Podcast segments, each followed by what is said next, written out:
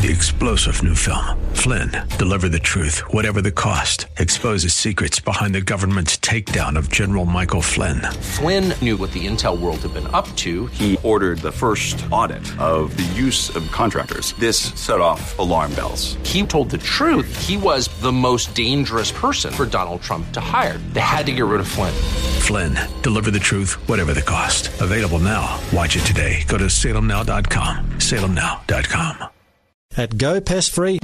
The following program is sponsored by the National Prayer Chapel.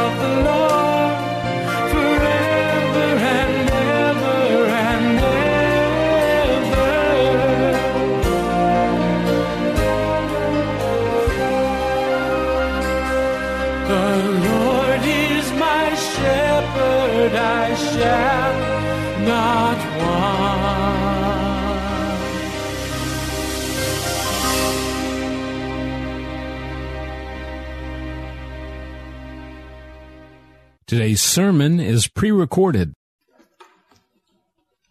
the message the Lord has given me for us this morning is find your wholeness in Jesus. Find your wholeness in Jesus. In the book of First John, there is one verse that summarizes the whole book. At first, it seems like a latent addition. But when read carefully, it summarizes everything the Apostle John wants to say to us. Let's pray now and ask the Lord to quicken this to our hearts. Lord, I ask that as I unfold this word as you've given it to me, that you would uncover the depths of our heart and cause us to turn and find our wholeness in you. Lord, I thank you and I praise your holy name. Amen. In 1 John, the fifth chapter, verse 21, the scripture is just one sentence. Little children, you must protect yourselves from the idols.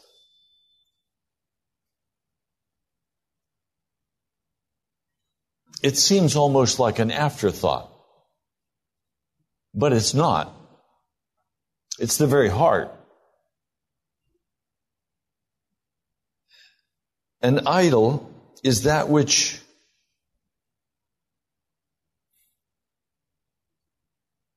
it's that which prevents us from finding the fullness of God. That is, a man's idol is that from which he seeks his happiness and his comfort. An idol is that from which a man seeks wealth or pleasure, human friendships, books, music, CDs, food, fine houses, beautiful cars, internet, entertainment, cell phones, movies, sexual satisfaction, work, success, children, family, or any earthly or heavenly thing which prevents a person from seeking and finding his all in Jesus Christ. Now, if you're like I am, you have called yourself a Christian, and yet when carefully examined, I found the lice of idols in my heart. Many, not big idols, little idols.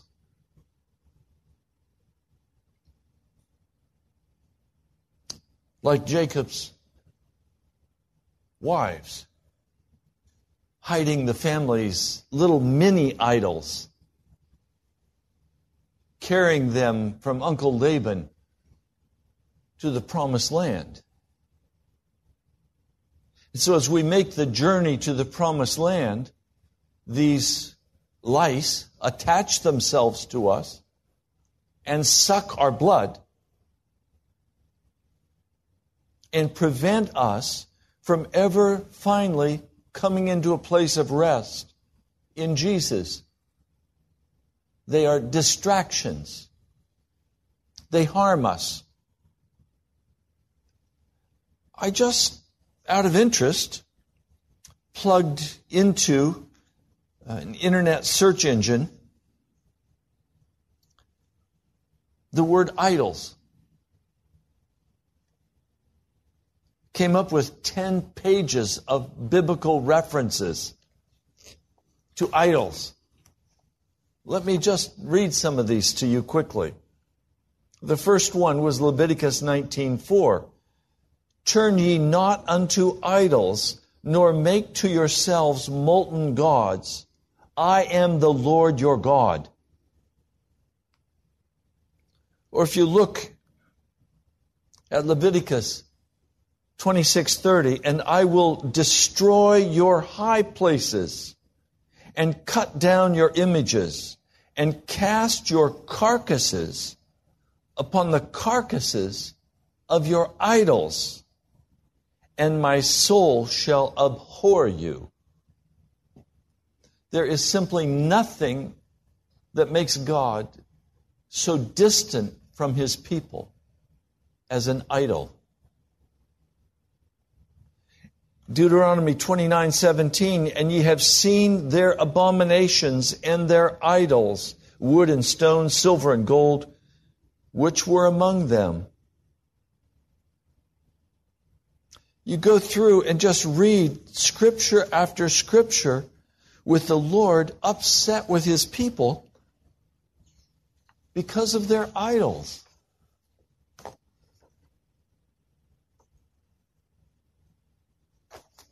Ezekiel 6 9. And they that escape of you shall remember me among the nations, whither they shall be carried captives, because I am broken with their whorish heart, which hath departed from me, and with their eyes which go whoring after their idols and they shall loathe themselves for the evils which they have committed in all of their abominations. What are the evils being referred to? Finding our satisfaction in something other than Jesus Christ. Ezekiel 14, 6. Therefore say unto the house of Israel, Thus saith the Lord, Repent and turn yourselves from your idols and turn away your faces from all your abominations. Or Ezekiel 27, Then saith I unto them, Cast ye away every man the abomination of his eyes, and defile not yourselves with the idols of Egypt. I am the Lord your God. Egypt is a symbol of the world in Scripture. So he's saying, What are you looking at? Those are idols. If you gain comfort, if you gain a moment of inner peace because you have turned to something not given to you by Jesus, you are participating in an idol. Just a couple more that I'd like to share with you. I mean, these go on page after page after page of idols. And then you come to the New Testament. Second Corinthians 6 16. What agreement hath the temple of God with idols? For ye are the temple of the living God. As God hath said, I will dwell in them and walk in them, and I will be their God, and they shall be my people. God is saying, I'm going to come and dwell in you I'm going to come and walk around inside of you. Obviously, this is a deep spiritual truth that God is unfolding for us.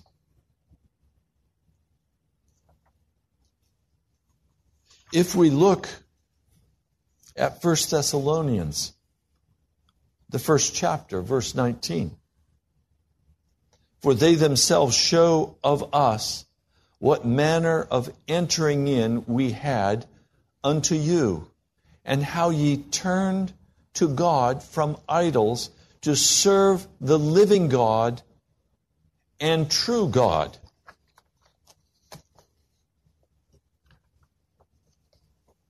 So the gods of our age are very plain to all of us television, internet, cell phones, relationships,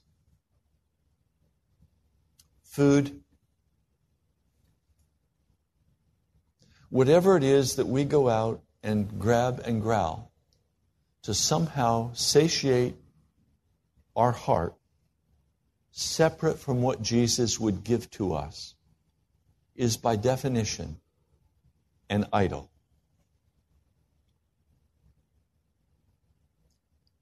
In Numbers 13, we find the story of some men being sent out to explore Canaan land. He was giving it to them as a gift. The leaders of the people went out to explore the land.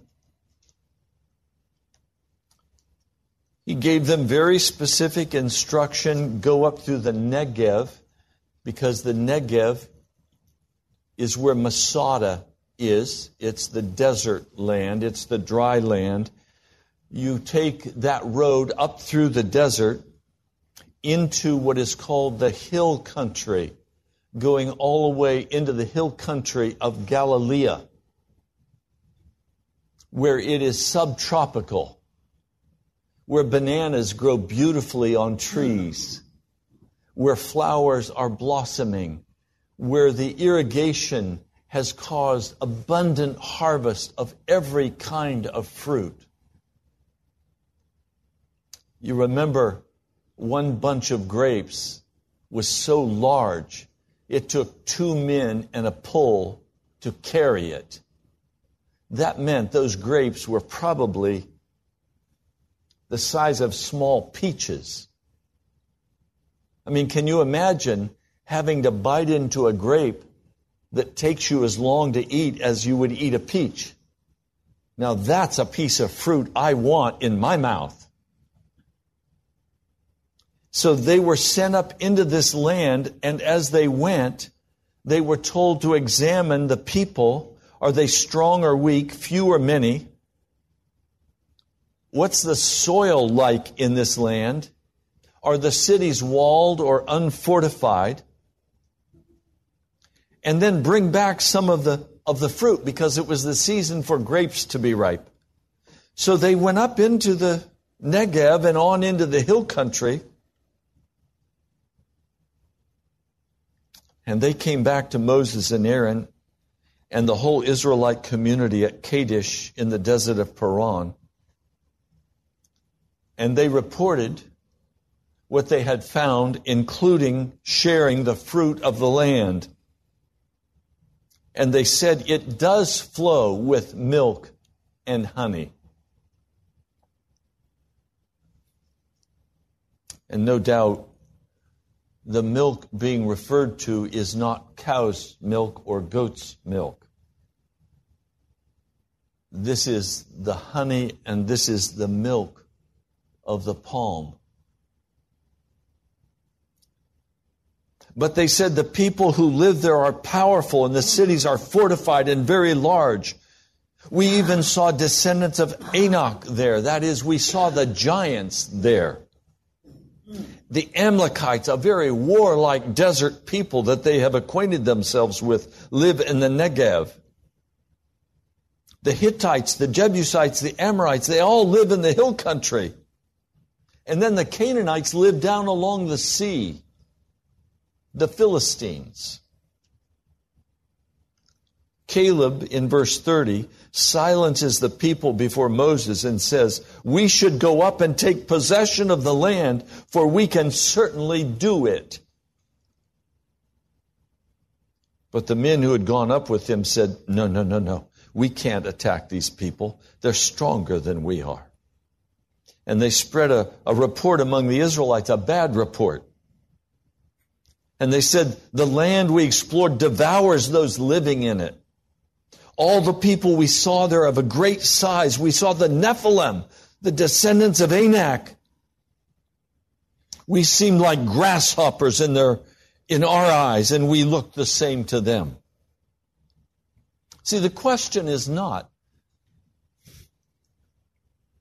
what we see with our eyes or what our enemy sees of us. It is what Jesus sees. It's how he views us. And frankly, the National Prayer Chapel is right now in this place. Are we going to go into the city of Washington and take the promised land? Or are we going to remain in the desert? I'm not interested in remaining in the desert. I'm interested in going in and taking the land for Jesus Christ. I'm interested in a proclamation of the gospel that will stir the city.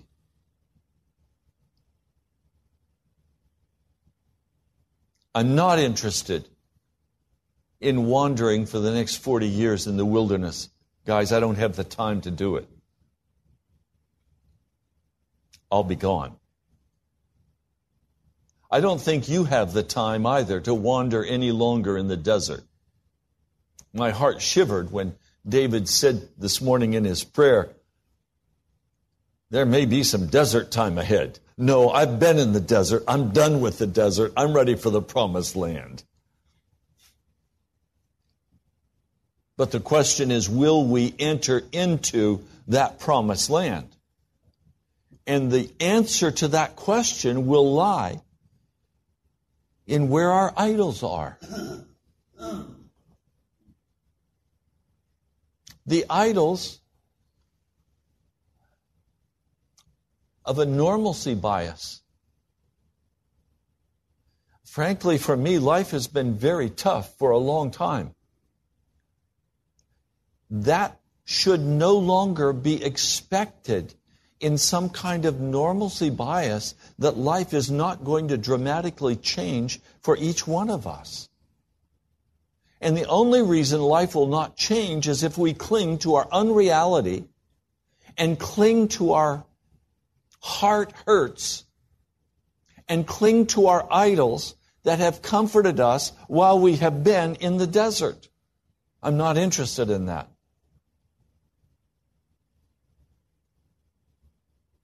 The people that night in chapter 14 raise their voices and they begin to weep. They begin to weep because of the bad report and they now see that it is impossible for them to go into the promised land. Now, can I be very blunt with you all? If you're stuck in the desert, it is impossible for you to emerge from the desert in your strength. It is going to be the strength of the Lord Jesus who gives us clear direction. And as we follow that direction, He will move in supernatural power to deliver us. But He will not deliver us if we hold to our desert clothing and our desert ways. Now, those perhaps gave us comfort, but then we have to come to a place where we say, look, something new has to happen. And I can tell you now, nothing new happens until you step into the rushing Jordan River with your feet getting wet. And as you step into the Jordan, the Jordan parts and allows you to enter the promised land.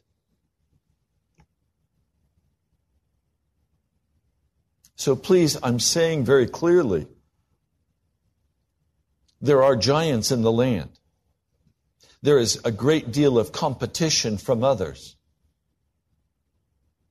There are issues of health. There are issues of, of money. There are issues of all kinds that face us. Doesn't matter. If the idols are put away and forgiveness is granted, not pardon, forgiveness is granted, the idols are removed from us. We renounce them. We cast them away from ourselves We admit before Jesus those idols existed. And I confess today, I have had an idol in my heart of relationship. I cannot have that. You cannot save me. I cannot save you. While we are given to one another for love and fellowship, for encouragement, our fullness must be in Jesus and not in relationship with one another, even in husband or wife. Our fullness must be in Jesus.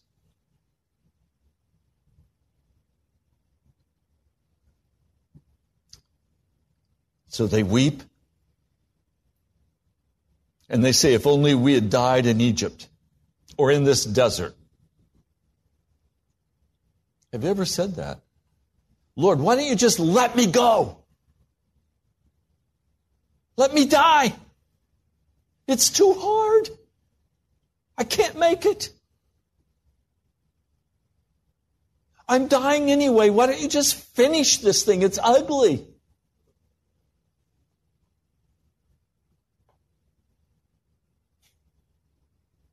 Why is the Lord bringing us to this land only to let us fall by the sword?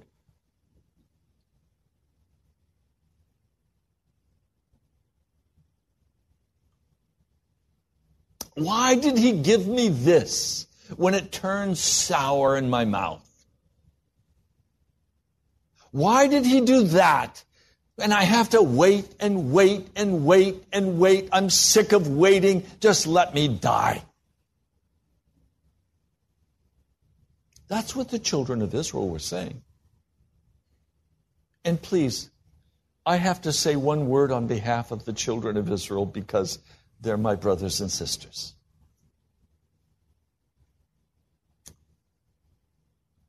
They have had only the security of being slaves, of labor, of being beat up in the sun, of working nonstop day after day, and then getting the lash of the whip on their back. That's been their experience. So now God is going to take them into the promised land. And frankly, it only takes two days to go from Egypt to the promised land. And it's been year after year in the desert.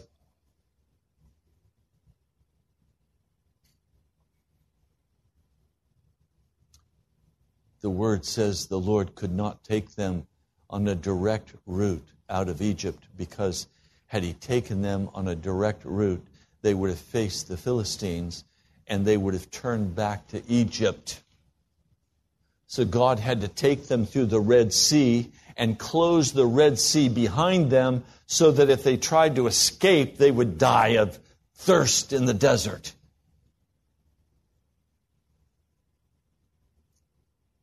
Do you today know what it's like to be unable to escape from the desert of God?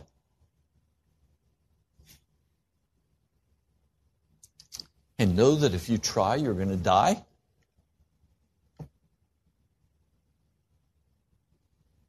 And now, this manna.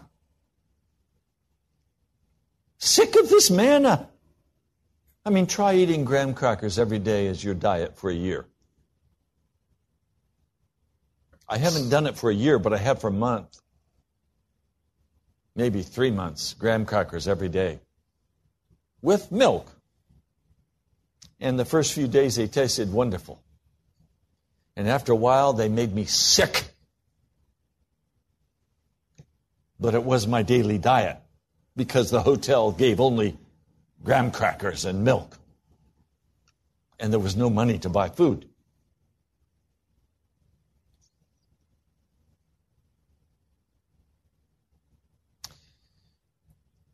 On behalf of the children of Israel, their diet was not a very rich diet for the palate of people who want gourmet food. The promised land was gourmet food, flowing with milk and honey.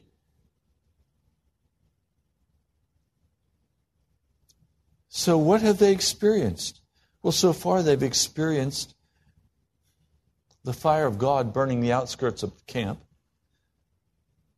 They've experienced the punishment of God in the desert, the whippings of God in the desert. They've experienced pain and turmoil. The good side is that their clothes don't wear out, but maybe they didn't like those shoes in the first place, but they just won't wear out. Maybe they didn't like their clothes, but the clothes won't wear out. Have you ever worn something and you say, would this thing just wear out so I can finally get something new? Would this car please break down and blow up and burst in flame so I could finally have a reason to get a new car? Come on. Enough. I mean, I understand the children of Israel saying, look, we can't risk everything now. Why? Because their idol was their prison. The desert had become their idol. And they could see no possible way they could leave the desert and live. If they left their idol behind, they were going to die. So we might as well die enjoying the manna, even though we hate it. At least we know what to expect here. I can spend hours in the prayer closet. I can read my Bible. I can, I can pray. I can do all of these things and I can gain a great amount of enjoyment out of it. But the Lord says, Are the lost being saved? Are the sinners coming to me? Why don't you come on into the promised land and I'll save the sinners? I'll defeat the enemy.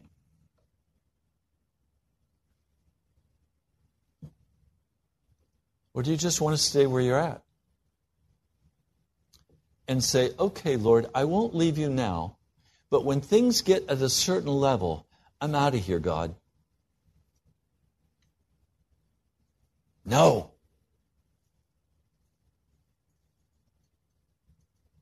Have you ever said that to the Lord? Okay, Lord, but when I get out of here,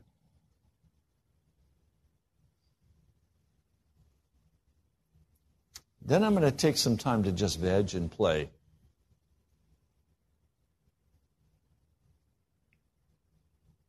So the children of Israel finally they're going to stone Moses, they're going to choose a new leader and they're going to go back home. They say we should choose a leader and go back to Egypt as though they can open the Red Sea, right?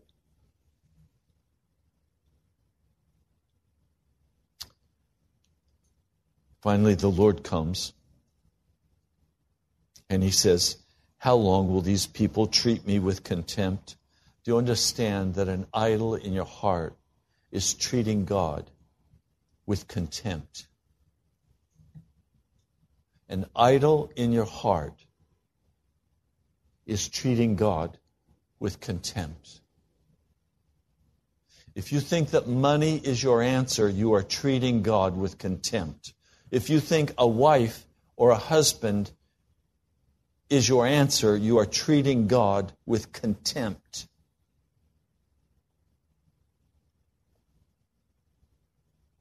How long will they refuse to believe in me in spite of all the miraculous signs I have performed among them?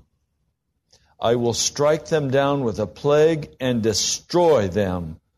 But I will make you, Moses, into a nation greater and stronger than they Oh, God is testing Moses' heart. Is he angry with these people? Does he want God to wipe him out so he can be somebody? No. He argues with God. He intercedes for the people. How much time have you spent this week interceding for the lost? the sinners? Have you spent any time interceding for them? If you want to please the Lord, you're going to have to get Moses' heart. where he begins to weep for the people of Israel and say, Oh God, spare them. Spare them.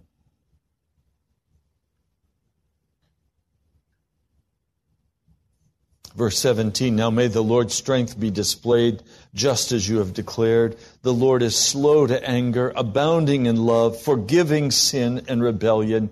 Yet he does not leave the guilty unpunished.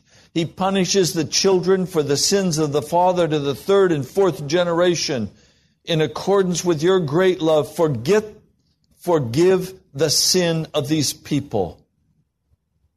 And the Lord replies, I have forgiven them, and I'm going to send them to die in the desert. Guys, I want much more than God's forgiveness.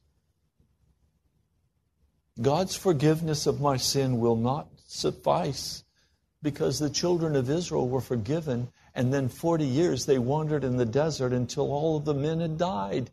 I don't want to die in the desert. I need forgiveness. I need that separation utterly and completely. And that's a work that God must do in my heart. And it's a painful work because He wants real separation from my sin. But after the separation from my sin must come the anointing power of Pentecost on my life so that I have the power for the lost to be saved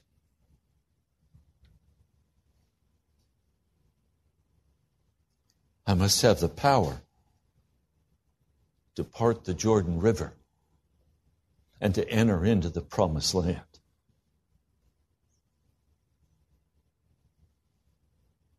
Jericho's walls must come down.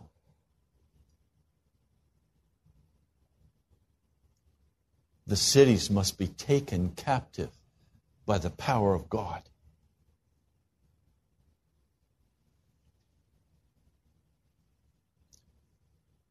Now, the children of Israel said,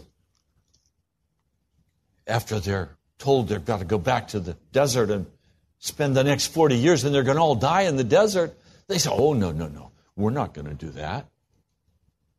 We've sinned against God. Okay, guys, let's go take the land.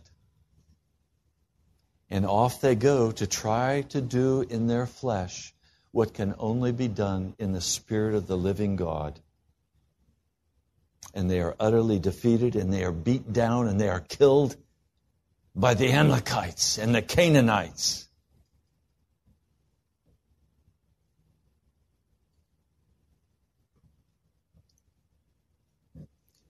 This issue of idols is paramount in the mind of God. And I would ask you to examine your time and your energy and your life and determine what you are doing in your flesh versus what you are doing in the Spirit of the living God? Where have you established idols in your life and in your heart?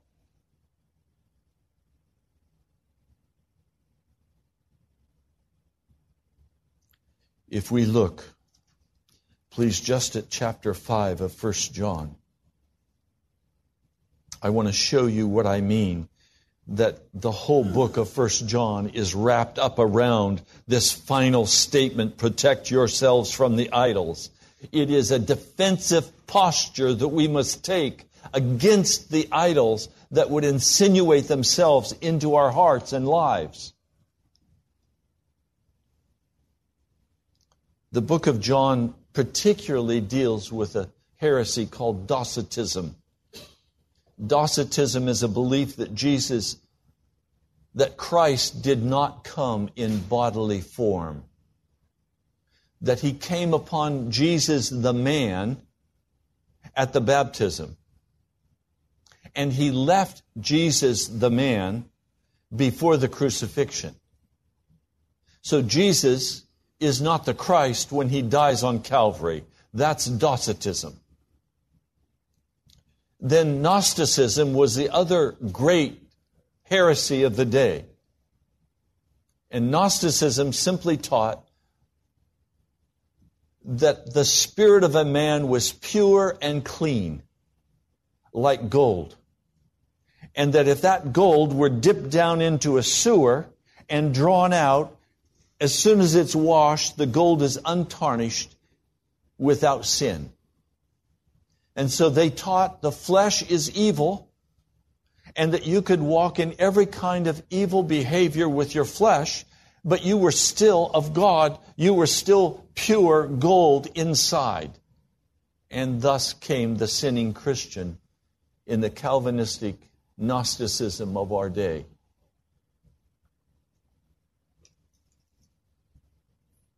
And so, John chapter 5, verse 1 everyone believing that Jesus is the Christ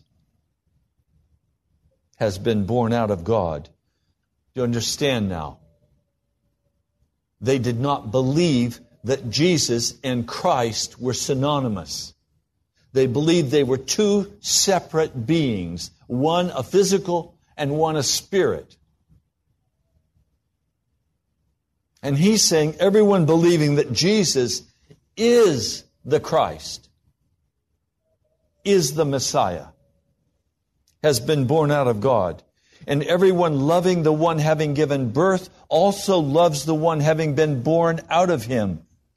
By this we know that we love the children of God as long as we may love God and may keep his commands. Now the love of God is this, that we may keep his commands, and his commands are not difficult.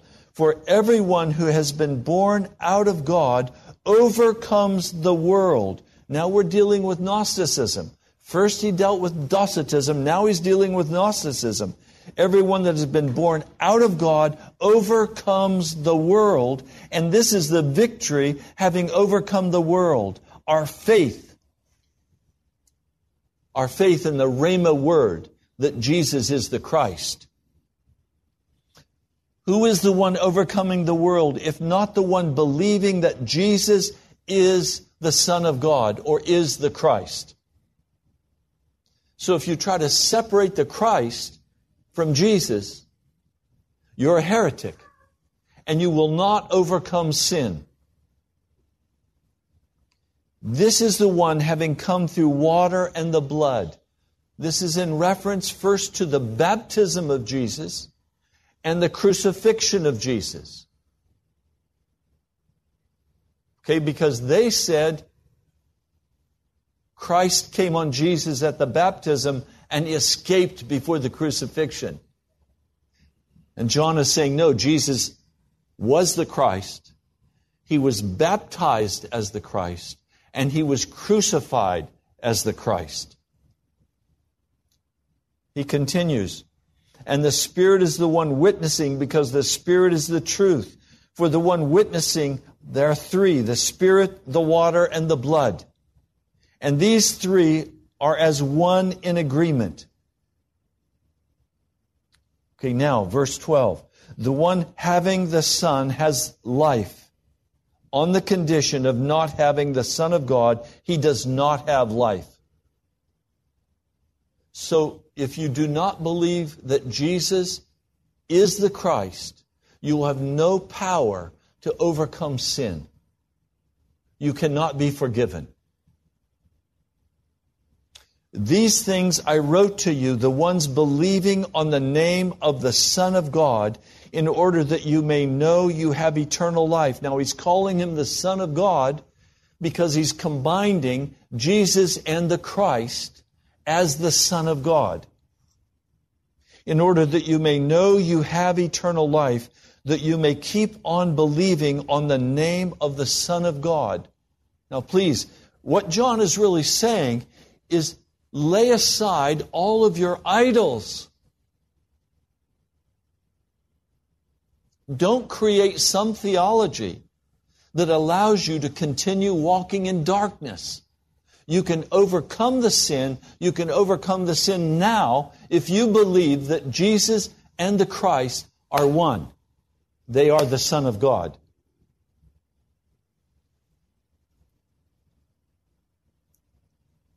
And this is the confidence, verse 14, we have toward him that if we may ask anything according to his will, he hears us. And if we know that he hears us, whatever we may ask, we know that we have the request that we have asked of him. Well, what is the context of this passage?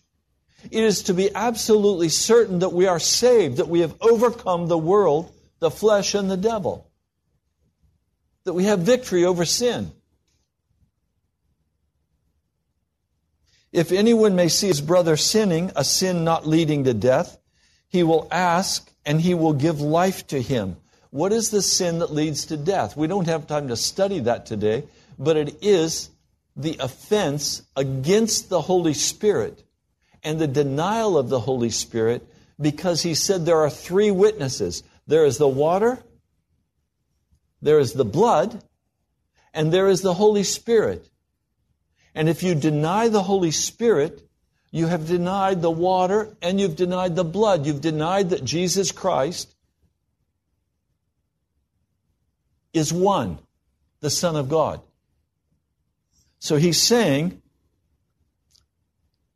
if you are not sinning a sin leading to death, that is, if you are not denying the power of the Holy Spirit, He will come to you and He will convict you of sin. You may pray for that one. He will give life to him. And to the one not sinning unto death, there is a sin unto death. I do not say that he may ask concerning that sin. All unrighteousness is sin and yet there is a sin not unto death. So all of our sin can be removed, it can be forgiven in Jesus, the Christ, the Son of God. Now, verse 18, and this gets right to the heart of this. We know that everyone having been born out of God and who is born out of God? The one believing that Jesus is the Christ, is the Son of God, who has overcome the world, who has overcome sin. We know everyone having born out of God is not sinning. But the one having been born out of God is continually keeping himself and the wicked one is not touching him. How does the wicked one touch us? By establishing idols in our heart. By introducing substitutions to being totally in Christ Jesus. we know that we are out of God, but the whole world lies in the sphere of the wicked one. There is, one, there is only one way to leave the sphere of the wicked one. And by the way, in Scripture, the desert is the sphere of the wicked one. You see that plainly as Jesus is sent into the desert by the Holy Spirit to be tempted by the devil. The, the wilderness is not where God would have us dwell. It's where He may have to send us and does send us so that we can go through what Jesus Christ went through, where He is tested by the enemy and found to be finally innocent, and we are made innocent by the water and the blood and by the power of the Holy Spirit. We know that we are out of God, but the whole world lies in the sphere of the wicked one. We must go as a fellowship into the sphere of the wicked ones, the desert, to take back from him what he has stolen from God. We know that the Son of God has already come and has given understanding to us so that we may know the true one and we are in the true one, in his Son, Christ Jesus. He doesn't by accident say Christ Jesus. He's, he's right on point. This one is the true God and life eternal. Little children, you must protect yourselves from the idols. Do you understand? You must protect yourselves from those who would take away from the power of Jesus, the Christ, the Son of God, to remove sin from your heart. And you must protect yourself from the idols. For the idols are ravaging demonic powers that will try to become familiar spirits in our lives to comfort us in our misery in the desert. Egypt is referred to in Scripture as the desert, as the world, as the flesh.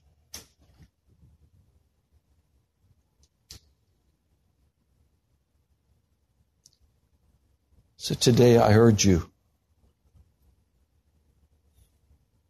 don't be like the children of Israel who wanted to stay in the desert or who tried to get out of the desert by flesh means. There has to be a walking forward and putting our feet at the command of God into the Jordan River and having it open before us. Deliverance from the desert comes after having been fed by God in the desert with righteousness and walking holy before Him.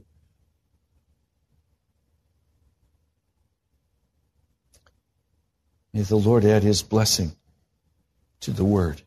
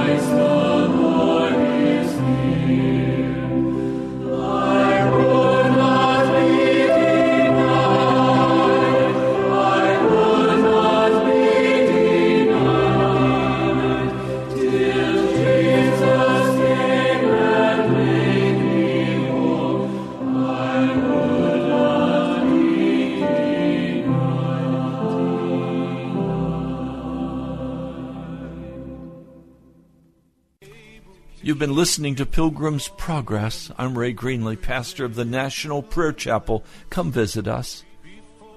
I love you, my brother, my sister. I'll talk to you soon.